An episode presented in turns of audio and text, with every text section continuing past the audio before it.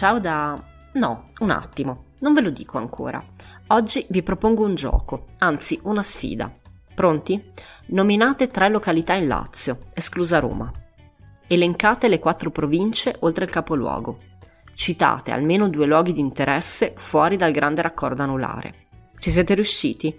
Io no. Io ho fallito su tutta la linea.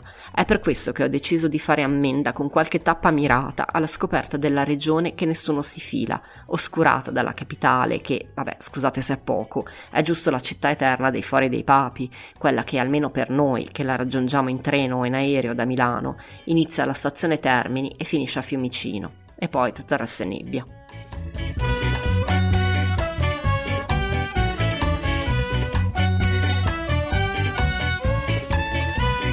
State ascoltando Saluti e Baci, il podcast che vi manda le cartoline dai luoghi più belli del mondo. A scriverle sono io, Federica Capozzi, giornalista di mestiere e viaggiatrice per passione.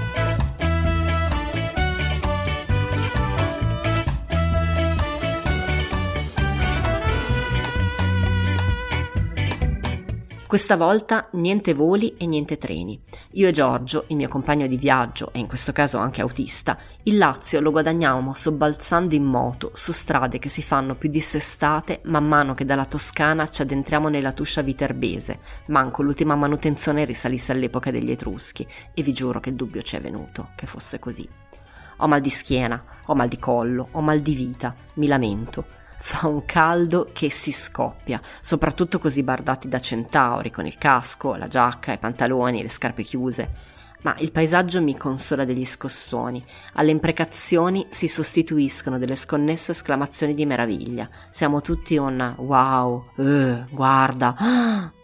Le colline sono dolci, i campi gialli di fieno.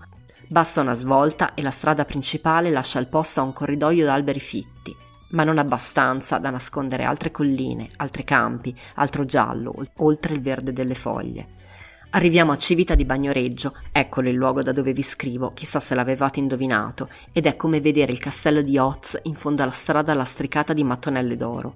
Fiera e disperata sulla sua rocca di tufo destinata a sfaldarsi, la città che muore, come la chiamano, è collegata alla vita da un ponte pedonale sospeso. Basta attraversarlo per trovarsi in un'altra dimensione, in un borgo fuori dal mondo e dal presente, dove gli abitanti sono undici, come i titolari di una squadra di calcio, le case le vie poco di più. Di giorno i turisti animano le stradine, ma di sera ne restano soltanto una manciata, i privilegiati che hanno trovato una stanza e il tempo e la voglia di fermarsi. Qualcuno si aggira furtivo, in punta di piedi, quasi avesse paura di disturbare il silenzio. Gli altri si dividono tra due ristoranti, gli unici aperti per cena.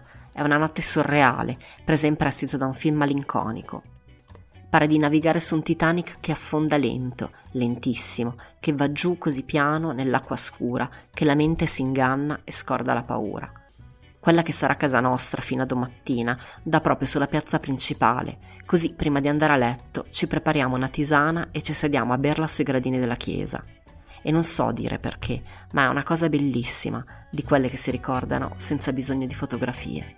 Buonanotte da qui e saluti e baci.